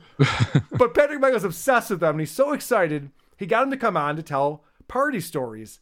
And now he wants to rub it in people's faces because he's had people who have agreed to do do you party with them and then not show up. You know, we we, we played this, I think maybe it was on the bonus show where we talked about he's like, You're the one who picked the time. What's wrong? Why did you show up? He's all pissed off. Um, so now he tells people that now he's he's moved up in the world. He's got Joelberg, and uh, he doesn't need to do shows with these nobodies. I just don't see how anybody doing the show or being asked to, to do asked to do the show wouldn't be able to do it. Okay, it's not as if you're coming in here to do the podcast, do you party, and you're simply answering. You're just ask. I'm asking you random questions, right? I have a structure. I have all the questions written down. They're in a place. They they go in an order. so for for sp- sp- you know what? I'm stuttering a lot, guys. And I don't give a shit. Specifically for the people that have scheduled an episode and then canceled, just know that that's it. That's it, dude. You're not coming back. I'm not going to reinvite you. I'm not going to reschedule. You're done. Opportunity missed. And I don't care. Wow. If you stood him up, that's it, man. You had your one chance, one strike, and you are out. It's amazing that it doesn't occur to him that like people said yes, then researched and are like, fuck that. I know. He doesn't think that maybe they listened to an episode and decided this was a waste of their time. Wait, how many people does he reach? That's a really good point. Uh, so I also I thought it was funny that he explained to us in that clip why the show is so amazing because he wrote questions in advance and then reads those questions in a specific order. That's amazing. when he's first talking about the guy, he's like, well, you know, he's a drummer uh, and he's a comedian and he's from Boston. I was like, does he have Bill Burr on the show? yeah, now that would be impressive. Wouldn't that be amazing just if Bill Burr agreed to sit through 15 minutes? Dude. I mean, he did do H3's fucking shitty show. Bill Burr did. He might as well do Patrick Michael. I have more respect for Patrick Michael. Uh, what else do I got here? Oh, this is great. You were talking about how those women on the, uh, what was the name of the show that we just talked about for a while there? Oh, the Pantsuit Politics. Yeah. You, you were talking about how those women would say something and then never back it up with anything. Like, never explain why that's true. Patrick Michael is the same thing here. All right, we got Joel Jimenez for a reason. All right, he he honestly came into the podcast and really didn't know what to expect. He didn't know who I was. He doesn't know he doesn't know anything about the show other than this guy sent him a message on Instagram. And he came on the show. So what was the reason then? we got this. We got a famous guy on the show for a reason. Oh, okay, what's the reason? Are you, there's what people are talking about you. There's a lot going on with the show. No, he just randomly came on the show. Oh, okay. That's it. Yeah, that's the story. Oh, uh, that's not a that's not really a reason. I wouldn't say. he doesn't understand why anyone wouldn't enjoy Do You Party, and he's telling us how much you're gonna love it. Definitely check out Do You Party. I, I don't see how you can go wrong. I don't see how you wouldn't enjoy it. If you like me, or you hate me even, go listen to that show. You get to hear stories of people partying and how much they partied and whether or not they're party animals, right? Amazing plug. I got to hear about people I've never heard of, how much they party, and whether or not they're party animals. Yeah, like if you're gonna have someone that I don't know, I want it to be like Lisa Marie Montgomery. Tell me how she parties. you know? now that would be interesting. yeah, like some whacked out party people. And then he's very upset that people are listening to the briefcase because he thinks that this is not his best work, and he's getting frustrated by it. I have more followers on the briefcase, more listeners on the briefcase than Do You Party. Okay? That's sad to say, but it's true. That's why I had to come here and make this episode so that way you guys knew hey, if you're listening to this, you're listening to some dude ramble on about God knows what most of the time, you will definitely prefer a show where it's structured, it's set questions, and there's a guest. Okay? he thinks that because he's got a guest on there, it makes it a better show. I don't Or understand his logic. I don't understand his reasoning. Do you did you ever try like sit down and just like really think about a diagnosis for this guy? Because No. there's got to be something like Oh, yeah. Asperger's or some shit. No, I, I don't. I just enjoy it. I just enjoy it for what it is. I can't figure him out. I, I don't know anyone like him. I've never met anyone like him. I think that's why He I'm has called himself an enigma, so has. He, he He's not called it- wrong. he called it right out of the gate. But that's why it's so fascinating. Last clip about his uh, how amazing Do You Party is. And uh, it's definitely worth a listen. So if you like this, you will like that. You'll probably like that even more and never come back here. Isn't that amazing? He doesn't want people listening to the briefcase. He's only doing it because he, that's where he has the numbers. But he doesn't want to be doing that. He just wants to do Do You Party because he gets to talk to celebrities. He's very he's very proud of that. He's like he's like the Bob Saget of podcasting. You know, he got caught in something he didn't really want to do. right. And now he's like pushing back against it. It's like, oh, you think I'm just the fucking do good dad from a sitcom? I'll say the, the F bomb 15 times in one setup. Like, all right, Bob, we get it. We get it. You're a dirty comedian. We know. uh, so uh, I also listened to this episode of The Briefcase, episode number 49, where he's talking about Tom Brady for some reason. Did you listen to this episode, Brian? he was very angry. He's so angry at, at Tom Brady. It's so silly. I, it comes out of left field, as far as I can tell. Now, I, I don't think you're a big sports fan, right, Brian? You're not. I'm not. No. You're not a football guy. But I think even you will understand the stupidity of this argument that he's making about why Brady isn't the best. And then to circle back to Tom Brady as a whole, people give give this dude so much fucking credit for his Super Bowl wins, right? Let's not forget his first 3 rings, I believe he won them by field goal. But truth is, Adam Vinatieri is the one he's the reason that they won those first few Super Bowls. If not for him hitting those field goals, they would have went into overtime. Then history would be different, right? This is mind-bogglingly stupid. So because they won by three points, it's obviously the field goal kicker who won them the game because he's the one who got the three points. It's like dummy, anyone can kick a field goal. That's not the difficult part of winning a football game. These guys are interchangeable. And the only way you could really say that is if the team won three to zero, right? right. and if let's say Brady wasn't the one who marched them down the field to get into field goal range in the first place. it's, it's really fucking stupid. And I hate Tom Brady. I fucking hate Tom Brady.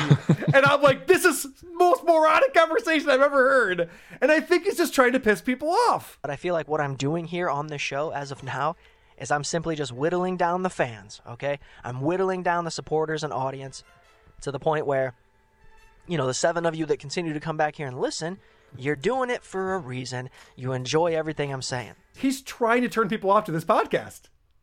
He does not want people listening to the briefcase anymore. He's so afraid of success. It's really surprising to see he's finally getting people listening and interacting with them, and it's freaking him the fuck out. He cannot handle it. But he's so so bitter about other podcasters.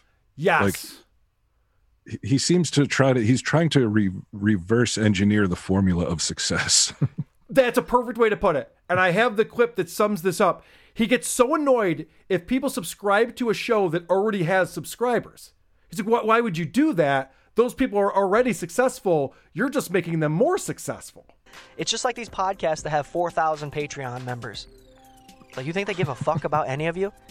You're, you were just the 4,000 dumb enough to support something that doesn't bring quality content. Enjoy. It's your money. It's your money. What is the think? What is the logic there? He goes, You shouldn't support them because they don't give a fuck about you. I don't think Tim Dillon gives a fuck about me. I'm not worried about that. I enjoy his show and I want to listen to the bonus episodes. I, what, what is he, what is his thought process there? You should only support people who don't have any followers, who aren't good enough to get followers. and there's no room for people who have followers who have because I, I took a little particular issue with this you know Yeah. him, like we have a lot of followers on patreon and my thing is like yeah but we did a show for free for eight straight years before we jumped onto patreon Yeah, but Out for nothing? Brian, you were on television, so you shouldn't have any Patreon support. He like he literally says that. Like if you were on TV, you shouldn't have Patreon supporters. He even throws out some names here, and for some reason, he hates Robert Kelly. I don't know He what all the really hatred is of Bob Kelly. It's so funny. They're not supporting the little guys that are doing this to try to, to make something out of it. But yet you can go and support Dolly Parton, Justin Long, Robert Kelly, you know, these guys that have clearly been on TV, clearly made money, and you're going to go support them for the hopes that you can leave a cool comment and they'll read it. No, that's not why anybody supports these things. He doesn't even understand how Patreon works. Like you're just going on there so that Bob Kelly will read your message. I don't think so. I think most people who sign up for a Patreon never even message the host. Be, would be my guess, but What do I know? I've never, uh, I've never met Dolly Parton or Justin Long. Um, I've met Bob. I've hung out with Bob a couple times. Like I'm not, I, I I'm past Robert, but I'm not quite to Bobby. Okay, He's one of the yeah, yeah, nicest right. guys ever. He's so nice and like just a cool dude. Like I don't understand where this because this isn't the first time. No, he brings up Mention all Robert the Kelly. time. Yeah. Yeah, like there's a vitriol with with Bob where you're like, did he do something personal to you or what? What's going on here? It's funny too because what he doesn't like about Bob Kelly is he doesn't. I, I should I should say Robert Kelly. I don't know. I don't know uh, Bobby. what he doesn't like about Robert Kelly is he doesn't like his podcast. So are you saying that you are able to critique other people's podcasts and that's okay? Wait a second. is that where you stand on this? Good. But I got to ask you this though, Brian. If he were to get to a place where he had a thousand, two thousand subscribers on Patreon, would he still go off on these rants? Would he still Absolutely. yell at people? Why are you supporting someone who has all these subscribers already? Yeah, he would look at another person and be like, "What? Why them and not me? Like, have they not heard the party podcast? Everybody's too busy listening to the briefcase, you know? like, there would be yeah, there would be some reasoning as to why that wasn't good enough. It's insane. He goes on to explain. He's talking about how some podcasts put out reruns, and he says this. Mm. And also, how hard is a podcast that you can't fucking sit in a sit in a room and talk to your friend, and then put it out? So he's going, why would you put out a rerun? It's easy to make podcasts. Dummy, some of us put a lot of work into it. some of us put hours of prep work and then hours of editing afterwards. This isn't a thing where it's just like, well, just go talk to your friend and put it out as a podcast. That's why they're successful, is because they don't do that. They don't have that mentality. That's why they're doing so well. You know, when you sent me the um the podcast, the pantsuit politics that we were doing, Yeah. and I'm cutting the the clips, it it it made it gave me a whole new respect for what you do and how long it takes. And Ugh, even that, I fucked up some of the clips, even though I looked over it three times. I feel like that's a little harder than sitting down and doing a 10 minute podcast, blathering on about how no one will listen to this other podcast that you do. Dude, that A little bit harder. The briefcase, I, he has legitimate fans now. And I, I talk to people all the time who say, I'm no longer ironically listening to Patrick Michael. I look forward to it. Because you can't believe what comes out of his mouth. You can't believe this guy is putting this on the internet. It's so fascinating. And I, I just wish he understood why he's so good. Because he's Yeah, great. he doesn't. He's he's got no idea why He's he's, got awesome. no idea. He's, he's so great. He just doesn't understand. he's great because he just says things like this. And I could give a fuck about your president. I could give a fuck about your judicial system. And that is hard to say, and I don't care. I'm not fixing that. Like, oh, you know what I didn't even point out? The craziest thing about all of this. So he just had that conversation with that guy from Kill Tony he's all excited about, and he's promoting it. That podcast isn't even out yet. He hasn't edited it yet. It's not even available. So he's promoting this thing that doesn't exist. He's like, I can't believe you guys aren't listening to this show. It's amazing. I had celebrities on. Oh, which episode is that? It's not out yet. what? Why not promote it when, when you put it out? Like the day you put it out, then you go on your other show and talk about what a great show that you have that you should go check out. It sounds like he's about to join or start a militia. Or he's just- yes. Uh, probably join. I don't think this Yeah. guy's much of a leader, if you ask me. Oh, this is great. When he's talking, I'm going to back up again to our buddy Zodi Zach and the Average Fellas podcast. This guy's a, a treat, too. I, we should maybe look at his podcast sometime in the future. But Patrick Michael brings up how he does stand up.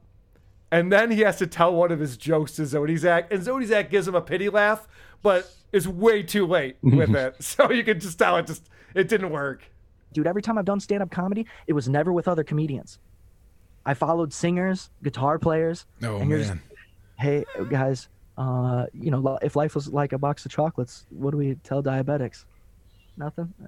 you know what I mean? Like, what the Yeah, yeah. Wow. I don't know why he decided to go into a stand up. That joke has never landed. He's never gotten a laugh from that joke, and he continues to try it. it lands though when he goes nothing. Yeah, That's that when it's great. funny. yeah, he goes, "Oh, what, crickets? What's going on right now?" Usually, there's uh, thunderous applause after I tell that joke. At what point though, like this is a young Patrick Michael, right? Like relatively, 31, 32, I think, something like that. like ten years, twenty years Mhm. from now. Yeah, I. What do I we hope- see? And I wonder. Like I want to follow it. I hope he's still going. I hope he has Yeah. teenage kids and he's talking about that whole ride. And man, It would be so Yeah. much fun. Maybe he's in one of those nice big closets, like a walk-in, you know, instead of just a little one. yeah, right. He's really moving on up. Oh, all right. A couple more clips from this show. I don't know, but I don't. I don't feel like anybody who has self-esteem or confidence should be shit on. I'm sorry. I, I don't think I'm better than you, but I'm definitely going to try to be a. Let me back up for a second. I should point out this is the answer he gives to the question What advice do you have for podcasters just starting out? All right. Pretty good question. He's been podcasting for a long time. This is the answer to that question. I don't know, but I don't. I don't feel like anybody who has self-esteem or confidence should be shit on. I'm sorry. I, I don't think I'm better than you, but I'm definitely going to try to be a be better than you. I'm going to work harder. Yeah, yeah. I'm going to put more effort. So sorry, I do 24 podcasts and you have one, and you're upset at that. I, I- sorry, I don't know what you want. You know what I mean? Like, what do you? What do you? I'm sorry. I just want to do more. I guess. Like, I, I guess I could sit in this small bubble and be this thing that you want me to be, but I'd rather expand myself and swim in the big ocean. But somebody told me at one point, very early in my podcast days, to be the big fish. Be the big fish. And when you're told that from a person who's always felt like the small fish, I did. what, what does that mean? And that man was Robert Kelly. and that man was the biggest fish you've ever seen. Yeah. Robert Kelly. What does that mean? I was told to be the big fish. So is that why he doesn't promote his shows? Because he doesn't want to get to another tier or another level where then he'll be a smaller podcaster who has a decent size. I, I don't. I'm I'm trying to make sense of this. This is why I don't try to figure analyze this guy, Brian. I have no idea what he means by that. Yeah, it's it's it's the answer you want though. Like if he gave a straightforward answer, it'd probably be boring. Him saying that, you're like, holy shit, this is gold. it really is. like it doesn't matter what the question is. He's just gonna rant about you shouldn't be shit on. If you have high self esteem, I don't know why people are shitting on me. If my self esteem's not out of whack, what's going on? And then he gets into his philosophy, which is always fun. If you're not accepting the possibility of failing, you're not willing to examine these. Like, I think about sports a lot, and who knows, man? I could have been a very, very good polo player, but I'm not rich enough to get into there to practice. I don't have a horse. Yeah. You know, just like golf. Who knows? I could have a fucking beautiful drive.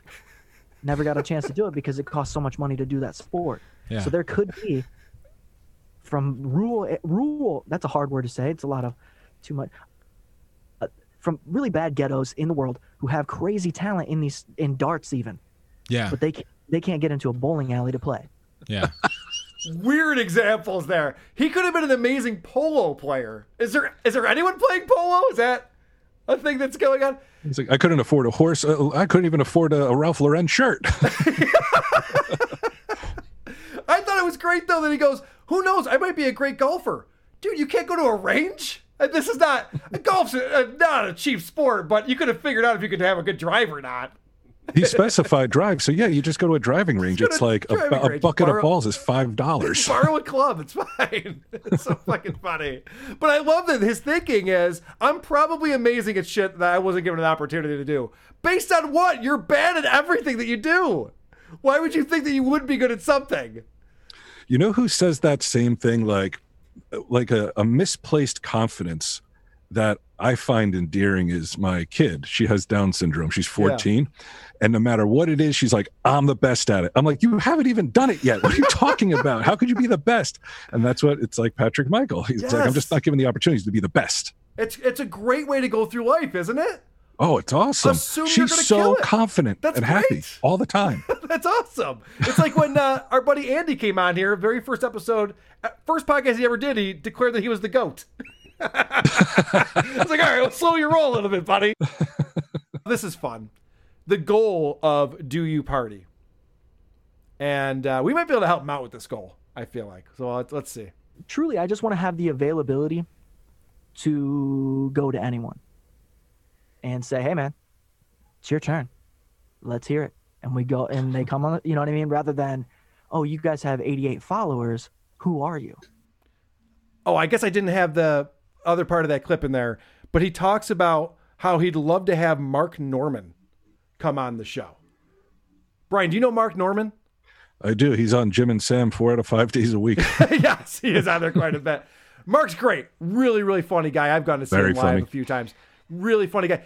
Can can we try to get this information? uh, Let me find the clip where he talks about Mark Norman specifically, and let's try to get that to Mark because that would be amazing. I would love for Do You Party to start getting like A list comedians coming on his show. It'd be so great. Uh, all right, last thing that I wanted to play because this I think is something that we can. Um, this is an actionable clip that I have for everybody listening. Man, if you like to party, Share that's your the place to party. Share your story. Go share your story. Come on. Shoot an email. uh, Um, do you even party at gmail.com do you even party at gmail.com you can send it you can record an mp3 i'll play it on the show share because i know some people are like i just don't you know i don't feel like putting my face out there i don't want to put my name on it you can send it in anonymously do you even party at gmail.com thanks again man for sure So I'm sorry that the mix on that was so bad because this fucking idiot Zodiac decided the music was more important than what he was saying. fucking terrible. But what he said was, do you even party at gmail.com? You can send in MP3s and he'll play them on his show. I think this could be fun. MP3s of what though? Like you partying or No, I think I think stories. You can tell Oh, stories okay. of, of partying, and maybe maybe that's the way that he determines who he's, he's going to have on is how awesome your story is. I think I'm going to send story after story about how I was p- uh, partying with a girl named Carly. There's this really loose chick that I knew in my neighborhood in Yeah. Indiana. Oh my god, what a slob! I love it. I love it. So that, that's one idea. There's lots of different things that we could talk to uh, Patty Seacups about, but you can send in MP3s. Do you even party at gmail.com? Does anyone promote Patrick Michael more than, than this podcast? Um, oh, we have another ad, another ad to play for you real quick. Itchy, squirmy, scratchy, family not getting clean. Try WATP. Now even less shitty. Goodbye, itchy squirm. Hello, cream bottom. we all go. Why not enjoy the go with Oh, producer Chris putting together a little bit with the uh, Charmin uh, Bears. We hate those fucking bears. Those bears are always have itchy assholes. I've never met a bear with such an itchy fucking asshole as those Charmin bears. Every day with them. It's like, fucking wipe your ass. They eat garbage, Carl. Apparently. Uh, I read every Bernstein Bears book. Never a plot line about an itchy asshole. Not a single one. Those Jewish bears. Never had an itchy asshole. Bryan, what have we done today, my friend? We've done it all. we have uh, We talked about Sarah and Beth, the hosts of the wonderful show Pantsuit Politics that put us to sleep. We talked about Anthony Cumia talking to Chad Zumock, Husey talking to Stuttering John, Opie's ridiculous tweet, Patrick Michael not promoting his show. So you know what that means. It's time for everybody's favorite part of the show. The teaser. Next week's Next week's teaser. The teaser. The teaser. The teaser. This is the part of the show where we play a clip from the podcast that we'll be reviewing on next week's WATP to get people excited for next week's episode. It's going to be our Thanksgiving weekend episode, and here's the clip. I've got some strange growth on my face.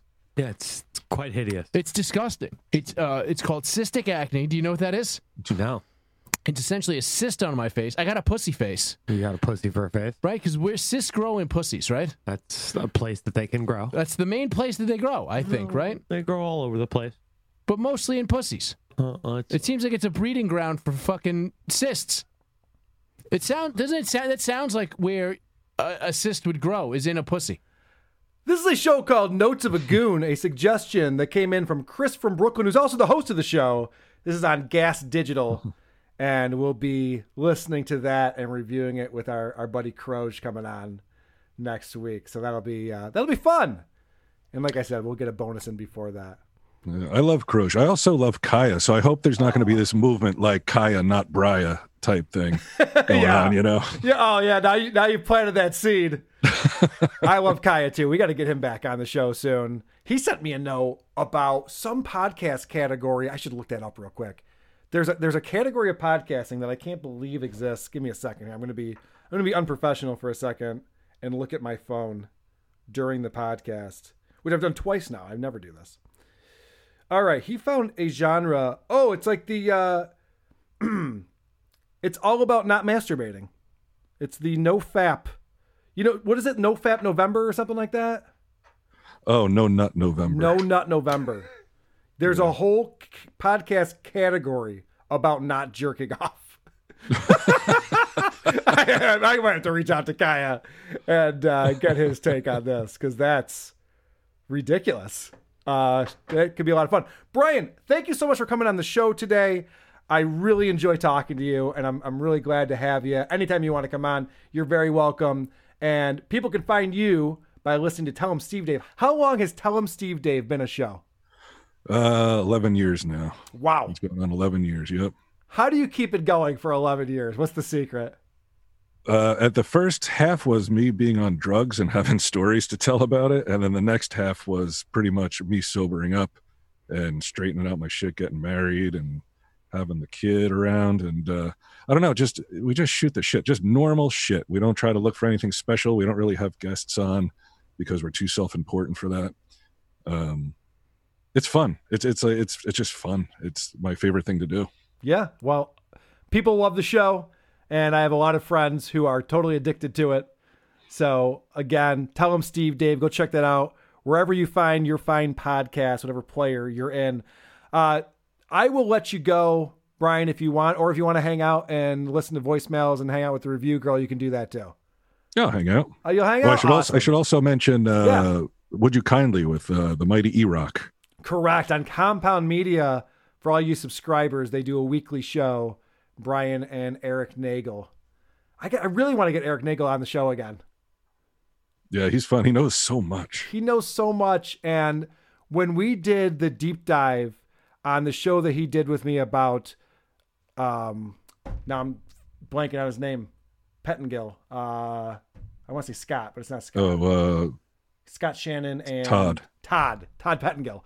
When we when he did the deep dive on Todd Pettengill and knew everything behind the scenes and was pulling episodes that were supposed to come out weeks from now, it was really just unbelievable. I had so much fun doing that. So I know the show takes a lot of people's time though too. It's not like a hey, Eric, you want to come on WATP for a couple hours? It's like, hey, do you want to do like a shit ton of research and spend a lot of time pulling clips and writing writing notes and so I understand. I do. I do appreciate that. Uh, would you kindly tell him, Steve, Dave, the great Bryan Johnson, and we'll catch you on the other side. So please join us again next week. It might be the episode we find out once and for all. Who are these podcasts? Sleep well, every pony. Farting in the mosh pits of morning radio. Mm, okay. Great show. Good job, everybody. Great job, everyone.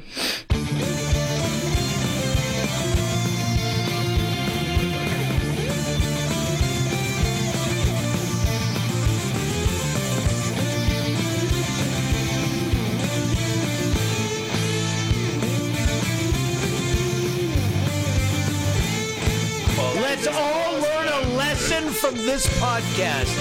Don't do what we do, which is a podcast. Epic fail. you fucking know all about this shit.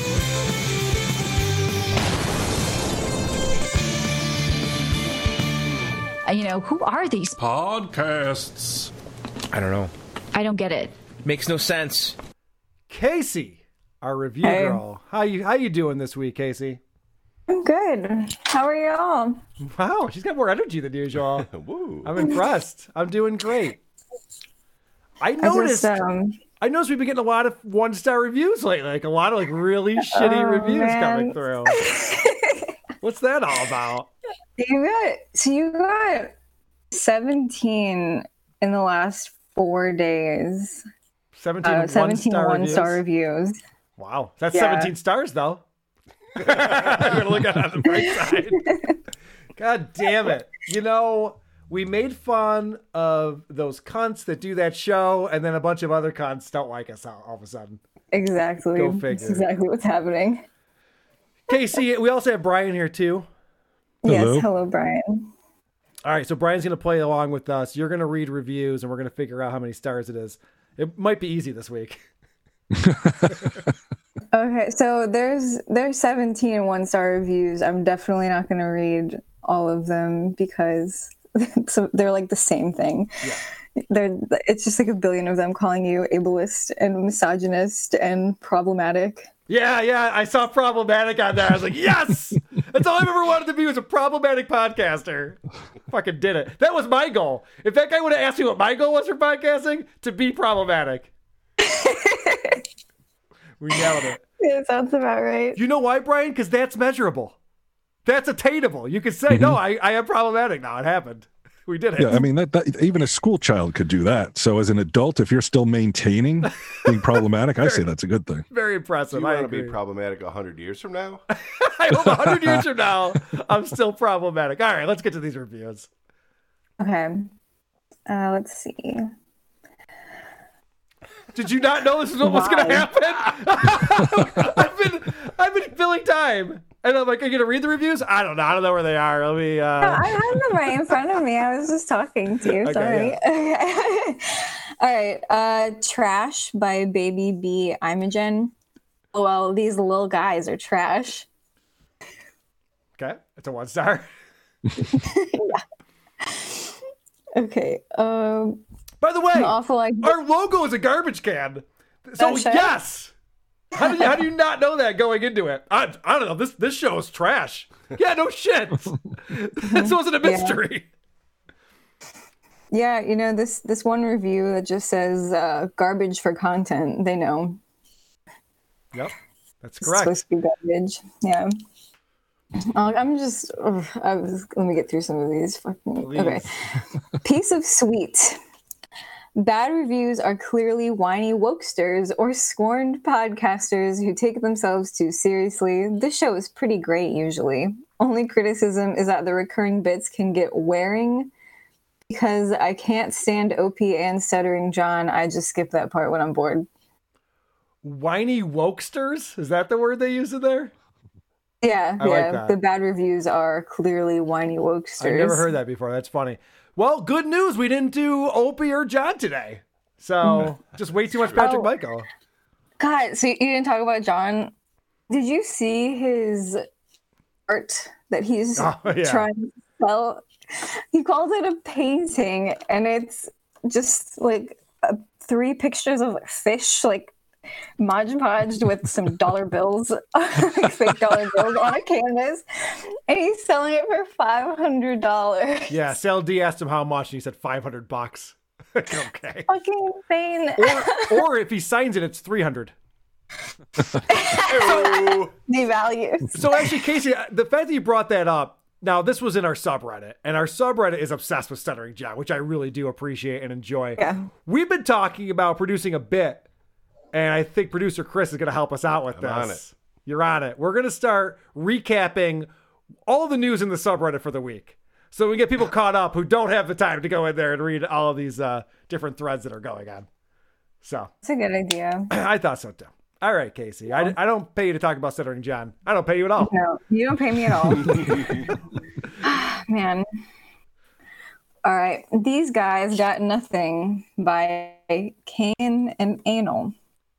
There's only a finite amount of podcasts. This stuff is going to get old quick.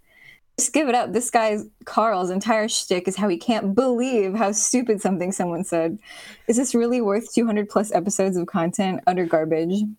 Oh, that's got to be a five star review, right? I think so. Bryan, I'd go with think? five. Yeah. Okay.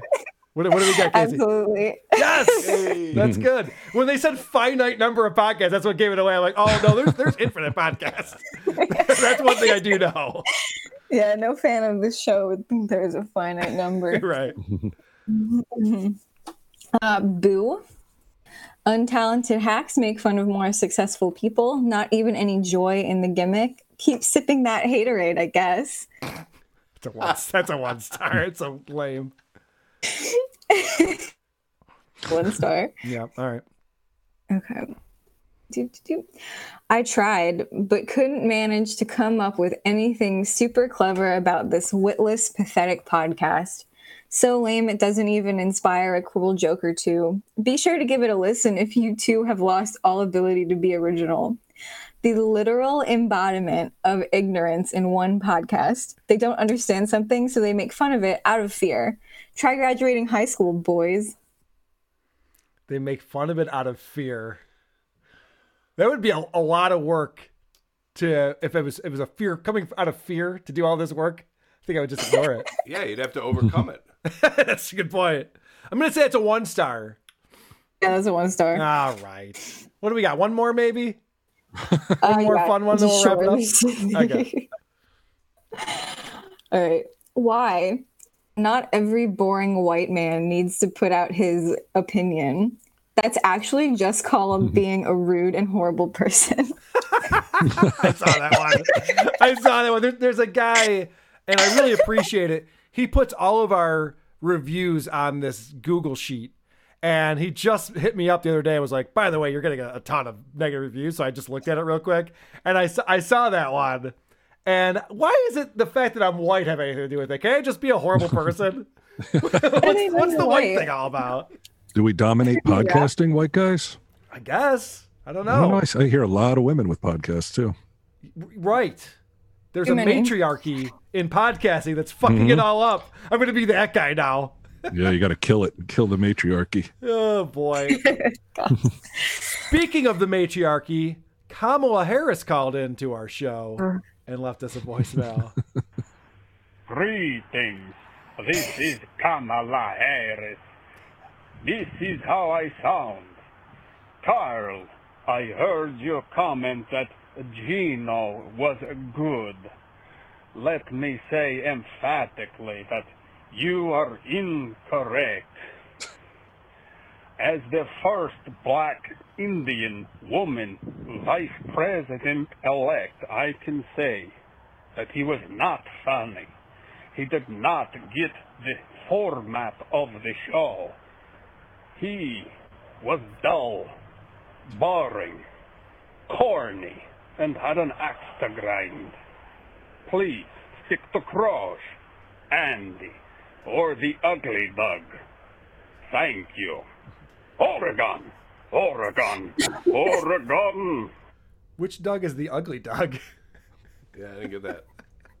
You have to So was that, that one up. still about Gino? Yeah, people are still upset because I said I enjoyed Gino on the show, which I most certainly did. I thought Gino was great. He was definitely uh, shot out of a cannon. He was uh, very. Gino. He was. He was Gino.